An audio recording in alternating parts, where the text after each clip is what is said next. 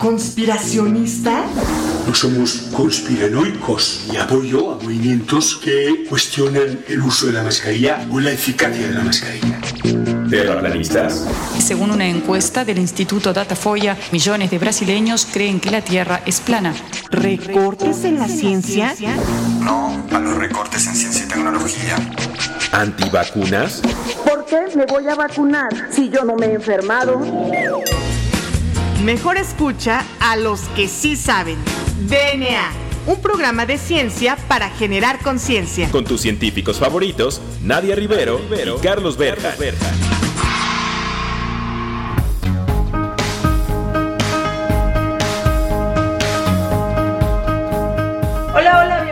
a DNA. Y bueno, pues no es que yo haya cambiado de voz, es que el COVID ya nos alcanzó. Y bueno, pues este episodio lo estamos transmitiendo desde nuestra casa, eh, con todos estos beneficios de la tecnología, porque pues ahora sí nos alcanzó el COVID. Y pues como todos los jueves me acompaña el famosísimo doctor Juan Carlos Gómez Berjan. Y bueno, pues buenas tardes, Juan Carlos, ¿cómo te encuentras? Pues bien, también con un poquito de COVID, pero el show debe continuar, como diría este Queen, ¿no? Este, no podemos dejar de hablar de ciencia, no podemos dejar de, eh, pues, divulgar, ¿no? Que tanto nos gusta, y de hablar de lo que más nos apasiona, que es, pues, la ciencia y entrevistar a nuestros amigos y a nuestros colegas científicos. Y el día de hoy no es una excepción. Tenemos a un invitado muy especial que, eh, pues, yo considero un amigo, ¿no? Y que, además de eso, pues, fue, eh, pues, a cierto punto un mentor en algún momento, pues, es un investigador joven, Nadia. ¿Por qué no lo presentas para que nos digas quién es y una breve semblanza? Claro que sí, Juan Carlos. Bueno, pues el día de hoy tenemos el placer de que os acompañe el doctor Mauricio Alberto Trujillo Roldán, quien es ingeniero químico por la Universidad Nacional de Colombia.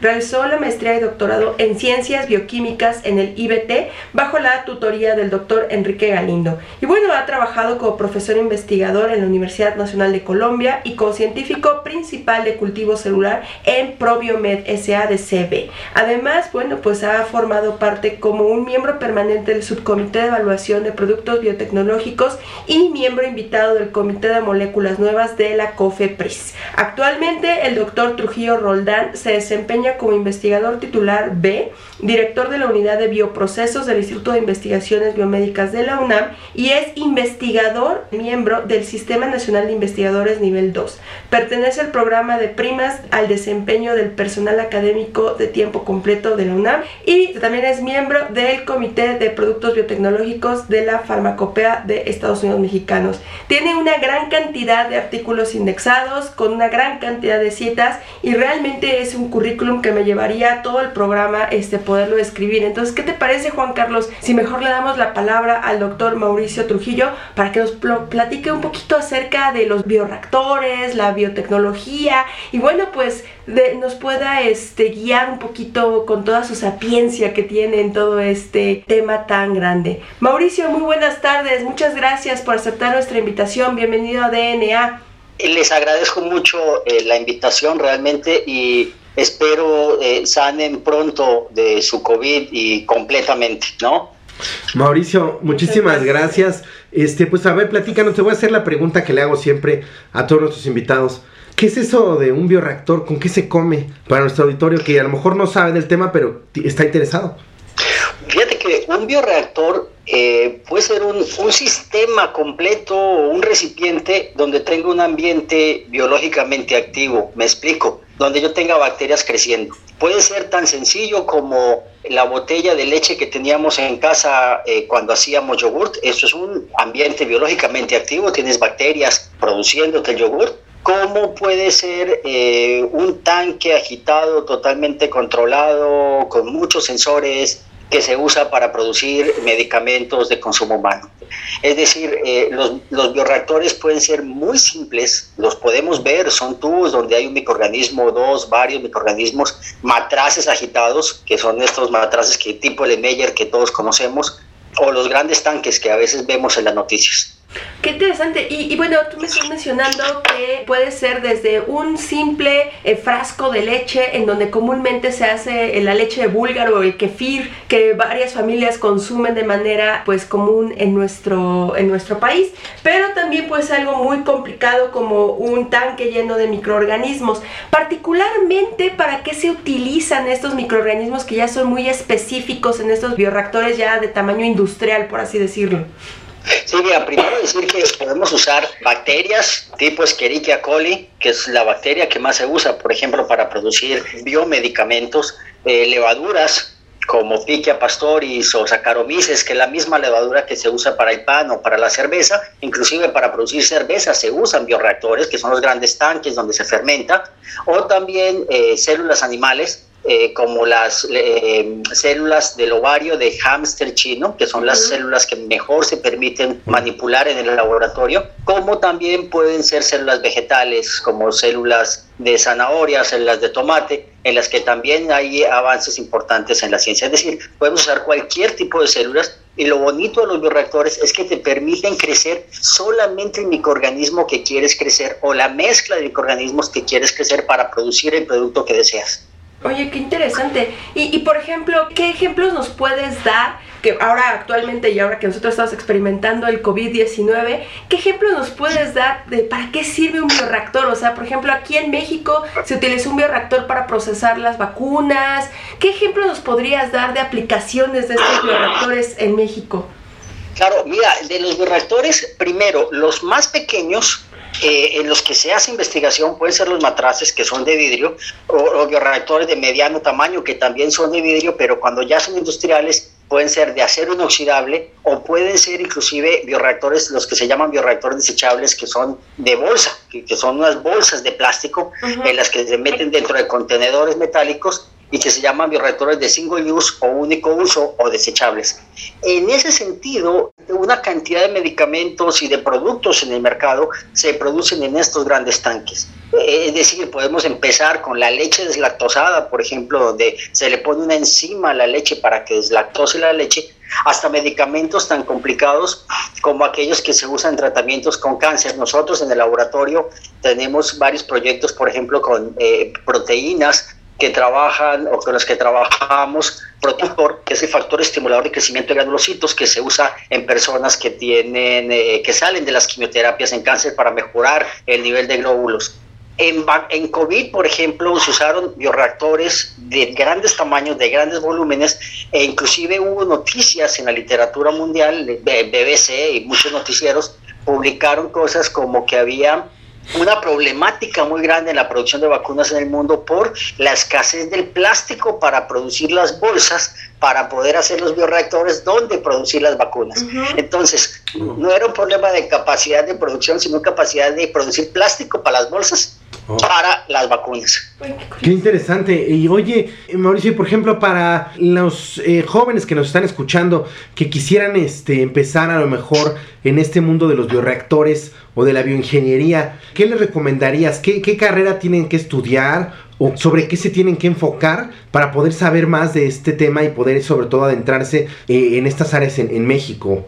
Bien, Juan Carlos, ahí por ejemplo, yo soy de profesión de ingeniero químico y realmente los bioreactores surgen de los reactores químicos tradicionales de principios del siglo del año pasado, 1920, 30, 40, y la revolución de los reactores químicos a los bioreactores se da exactamente durante la Segunda Guerra Mundial, principalmente por la necesidad de producir penicilina.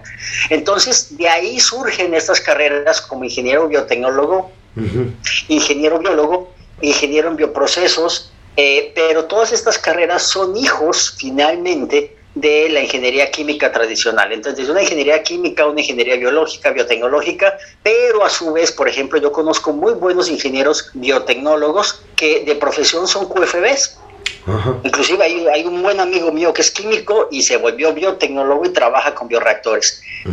Oye, qué interesante. ¿Y tú cómo ves que va estas carreras de, ya muy, muy llamadas como del futuro? ¿Cómo crees que van a ir evolucionando? ¿O ya crees que van a, a eh, van a venir un declive? ¿Crees que hace falta este, más personas que se dediquen a ello? ¿Cuál crees que sea la perspectiva de la biotecnología para los próximos años?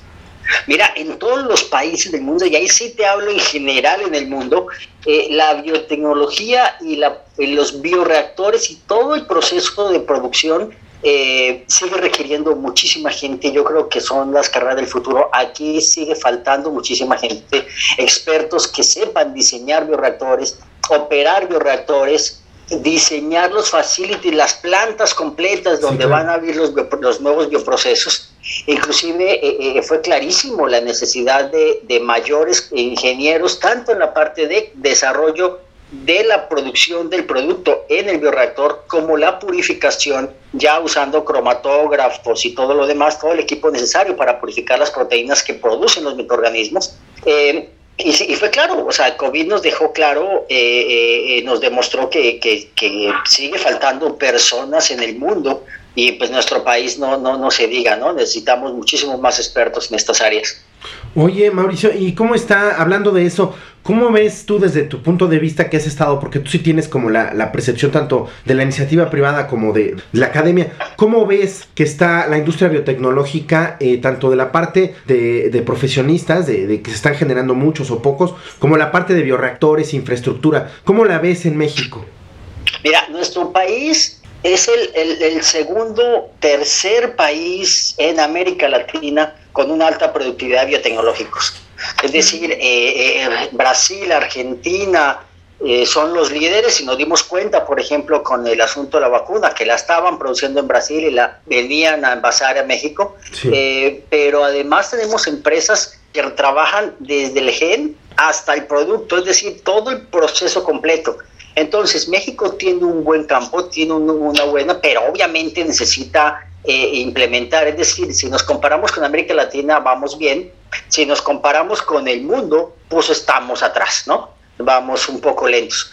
Eh, no podemos comparar las grandes plantas biotecnológicas de grandes empresas en Estados Unidos. Pues obviamente se vio ahorita con la producción de vacunas de COVID cómo respondieron las grandes multinacionales, tanto en Europa como en, como en Estados Unidos, pero a su vez países en desarrollo o que van saliendo en desarrollo, Corea, la India, la misma China, son países que están sacando mucho también adelante la parte biotecnológica. Ahora, en términos de personal, estamos produciendo buen personal, gente con muy buenas capacidades, con buenas ingenierías. Obviamente hay diferencias entre universidades, entre concepciones de cómo dirigir un ingeniero biotecnológico, pero eh, yo digo que como país vamos en el camino correcto.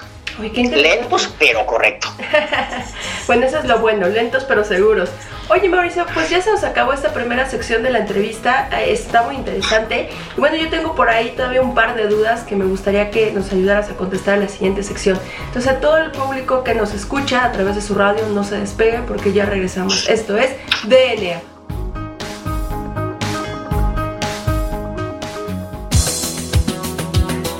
Volvemos en menos de lo que tus genes se traducen a proteínas.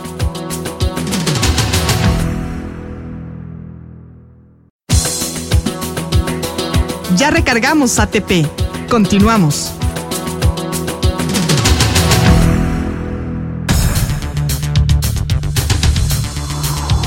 Bueno, pues ya regresamos a DNA. Recuerden que estamos platicando con el doctor Mauricio Trujillo Roldán del Instituto de Investigaciones Biomédicas y es el responsable de la unidad de bioprocesos de esta misma entidad. En la sección pasada, Mauricio, nos quedamos pues platicando de una manera muy general acerca de biotecnología, bioreactores y todo lo que implica poder realizar este o llevar a cabo estos bioprocesos en el laboratorio. Y yo me quedé con la duda, ya que si hay gente que es suficientemente capaz de poder pues construir estos bioreactores o estos laboratorios y, que realmente hay personas con capacidades para poder este, pues llevar a cabo todas estas actividades, me quedé pensando acerca de los costos, qué tan caro, qué tan barato es este, construir un bioreactor y qué tan fácil es en México poder conseguir estos financiamientos para lograrlo.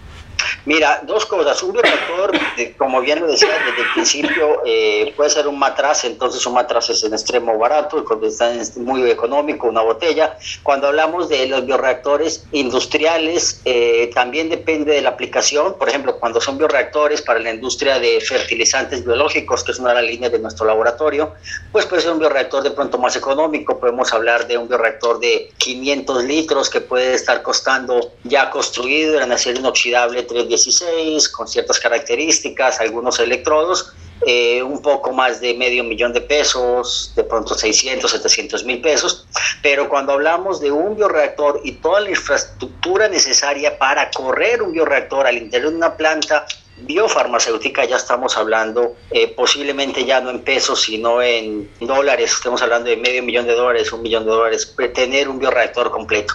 Ahora posibilidades de acceso, obviamente la iniciativa privada lo puede hacer y desde la iniciativa pública, eh, claro que se puede hacer con proyectos de investigación. Estos últimos años han sido un poco difíciles en tener estos, estos ingresos, pero sí, sí, lo hemos, sí se ha hecho. Nosotros en en la UNAM tenemos eh, de muchos tamaños, desde un litro, pasando a 500 litros, pasando a 1000 litros, que hemos usado inclusive en procesos industriales. Qué interesante. Oye, Mauricio, y de eso aprovecho yo para hacerte la pregunta, eh, ¿a qué se dedica la unidad de bioprocesos de, de biomédicas y a qué se dedican en el laboratorio? ¿Cómo sirve eso para la sociedad?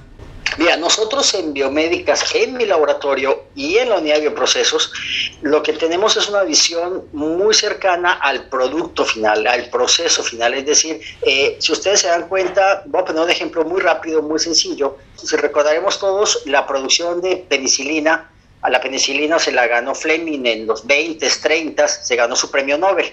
Sin embargo, Fleming no desarrolló el proceso de producción de penicilina. Fleming solo descubrió la penicilina y se quedó en cajas Petri.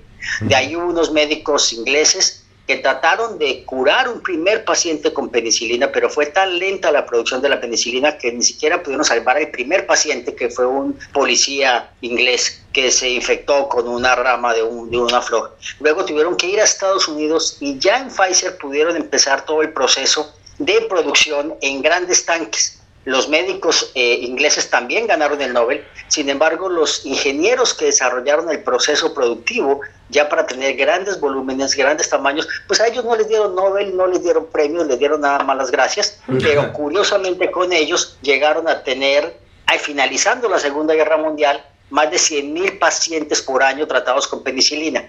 Entonces, la ciencia que hacemos en mi laboratorio es esta ciencia de poder pasar del tubo de ensayo del matracito pequeño al gran bioreactor, entender cómo llegar a producir grandes cantidades sin que el microorganismo sufra pérdidas en la productividad o que simplemente no quiera crecer, bueno, no crezca o no produzca lo que queremos que produzca. Entonces, entender cómo llegar a grandes tanques, cómo llegar a producir es la ciencia que hacemos. Entonces, estamos como entre el descubrimiento y la producción y esta parte se llama escalamiento, que es lo que hacemos tanto en mi laboratorio como en la unidad de bioprocesos. Oye, ¿y en qué ramas se han enfocado o sobre qué se han especializado?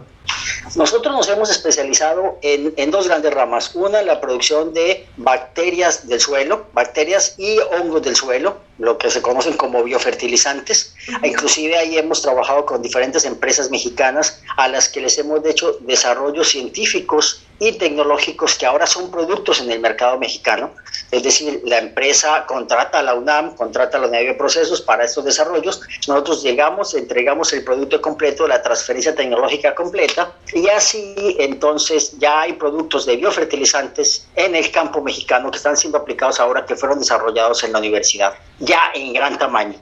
Y la otra línea de investigación que tenemos, que también eh, eh, es en convenios o en contactos o en colaboraciones con empresas, es en la parte de proteínas recombinantes terapéuticas para consumo humano, es decir, biomedicamentos. ¿Entre ellas tienes alguno en particular? Porque, por ejemplo, la insulina es muy común, ¿no?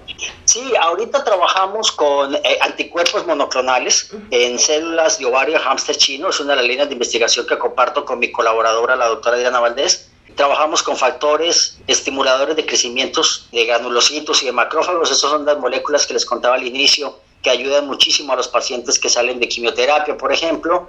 Y trabajamos con algunas citocinas, como puede ser eh, con interferón, ahorita no, y hormona de crecimiento también. Ahorita ya terminamos con ese proyecto y también estamos muy interesados y tenemos un proyecto en el que vamos, realmente que a mí me tiene muy emocionado, muy feliz, muy contento y todo lo demás, que es eh, inmunógenos de tuberculosis. Estamos trabajando con unas proteínas de tuberculosis que nos pueden permitir mejorar o cambiar el método diagnóstico actual de la tuberculosis.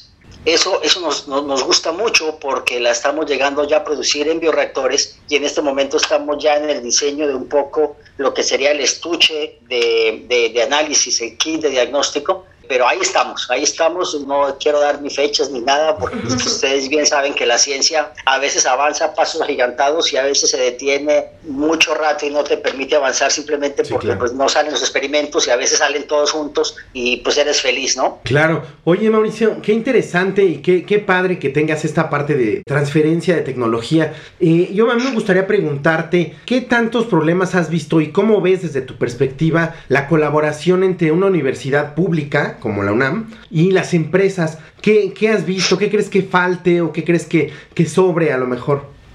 Mira, eh, nosotros hemos tenido muchísima suerte y, y, nos ha ido muy bien en colaboración con empresas. Seguramente es porque nosotros también trabajamos en empresas antes de estar en la universidad. Yo trabajé en varias empresas, tengo buenos amigos y lo que sí te puedo decir de las transferencias tecnológicas y la colaboración con empresas es que el investigador tiene que entender la necesidad propia de la compañía y la compañía tiene que comprender que la investigación es eso. A veces es altamente reconfortante y positiva y te salen los resultados y, el proyecto sale bien bonito, pero hay momentos los, donde los experimentos simplemente no salen porque son complejos, porque son difíciles, eh, entonces, eh, a veces la compañía te da sus tiempos y tiene que entender. Entonces, esto se genera en ese sentido y tiene que haber una relación de respeto mutuo y yo diría principalmente de amistad. Tiene que haber una relación de, de respeto, eh, de amistad y que el empresario tenga fe y confianza en que el científico sabe lo que hace, pero que también tiene que darle todo el espacio para trabajar y poder comprender el fenómeno completo. A veces hay preguntas tecnológicas de las empresas que necesitan respuestas científicas muy básicas que nadie en el mundo ha entendido, que no se han desarrollado. Y entonces el proyecto puede tardar simplemente por eso, porque hay cosas que no se han resuelto. ¿Qué, qué este, perspectiva de, de, trabajo tienes tan interesante? Porque no es muy común eh, que muchas veces exista esta transferencia entre los desarrollos que tenemos en el laboratorio y que puedan llegar rápidamente a la industria. Entonces, este, bueno, lamentablemente ya se está acabando el tiempo. Siempre me gustaría pues este, seguir platicando con nuestros invitados porque tienen ideas muy interesantes y una perspectiva de la ciencia y de la tecnología muy, muy interesante también. Y bueno, Mauricio, pues no nos podemos ir de DNA sin antes hacerte las preguntas características de nuestro programa. Y bueno, la primera es si tienes alguna recomendación, ya sea libro, serie de televisión o este, algo que nos quieras eh, compartir. Sí, mira, hay dos libros. Hay uno que a mí me gusta muchísimo, que es El cazador de microbios. Eh, me parece un libro muy bonito. Hay otro eh, libro que me gusta que se llama Biotecnología para principiantes que es este un libro que se escribió precisamente para los no biotecnólogos. Uh -huh. Y videos en YouTube hay, hay, bien interesantes desde el punto de vista de la explicación de, de los bioreactores, cómo se construye un bioreactor, cómo se arma un bioreactor. Esos videos interesantes, hay videos muy, muy bonitos. Muy bien, pues eh, muy interesante. Pues bueno, vamos a nuestra última ya pregunta, la que siempre pone en aprietos a nuestros investigadores. Y es, eh, ¿cuál es tu canción favorita, Mau? Mi canción favorita es Who Wants to Live Forever de Queen y es porque cuando me siento a escuchar Queen, cuando escucho Queen y los Beatles y rock de los 80 es cuando escribo mis artículos, cuando trabajo en la, en la computadora. Entonces yo creo que mi favorita es Who Wants to Live Forever. Muy bien, pues vamos a escucharla.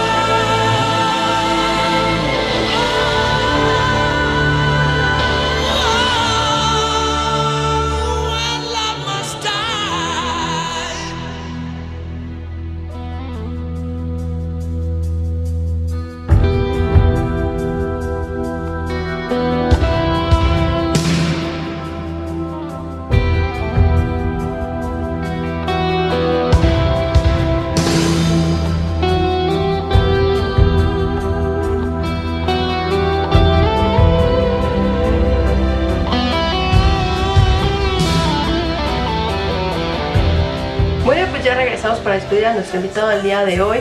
Muchísimas gracias, doctor Mauricio Trujillo Roldán, por pues, compartir con nosotros todo tu conocimiento en torno a bioreactores y biotecnología y de alguna manera desmitificar este, esta idea errónea que nos han tratado de vender a lo largo de estos últimos años sobre que la biotecnología no es buena, al contrario, nos acabas de hacer ver que sirve y tiene muchísimas aplicaciones para la sociedad y que incluso sin ella pues no hubiéramos logrado tener las vacunas que actualmente pues nos están defendiendo contra el COVID-19. Y bueno, pues muchísimas gracias y quedan abiertos nuestros micrófonos para una siguiente entrevista, Mauricio. Sí, muchísimas gracias y, y un abrazo muy grande. Muy, muchas gracias Mauricio. Pues agradecemos a eh, nuestra productora Claudia Flores por su trabajo que ha hecho durante estos años, a la Estación Ciudadana 660 por tenernos ya desde casi tres años y eh, esto es todo por hoy. Nadia. Bueno, yo soy la doctora Nadia Rivero Yo soy el doctor Carlos Berjan. y esto fue DNA. Hasta la próxima.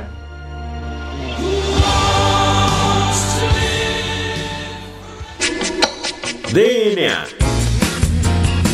La materia no se crea ni se destruye, solo se transforma. Nos vemos en el próximo programa de DNA. Un programa para generar conciencia.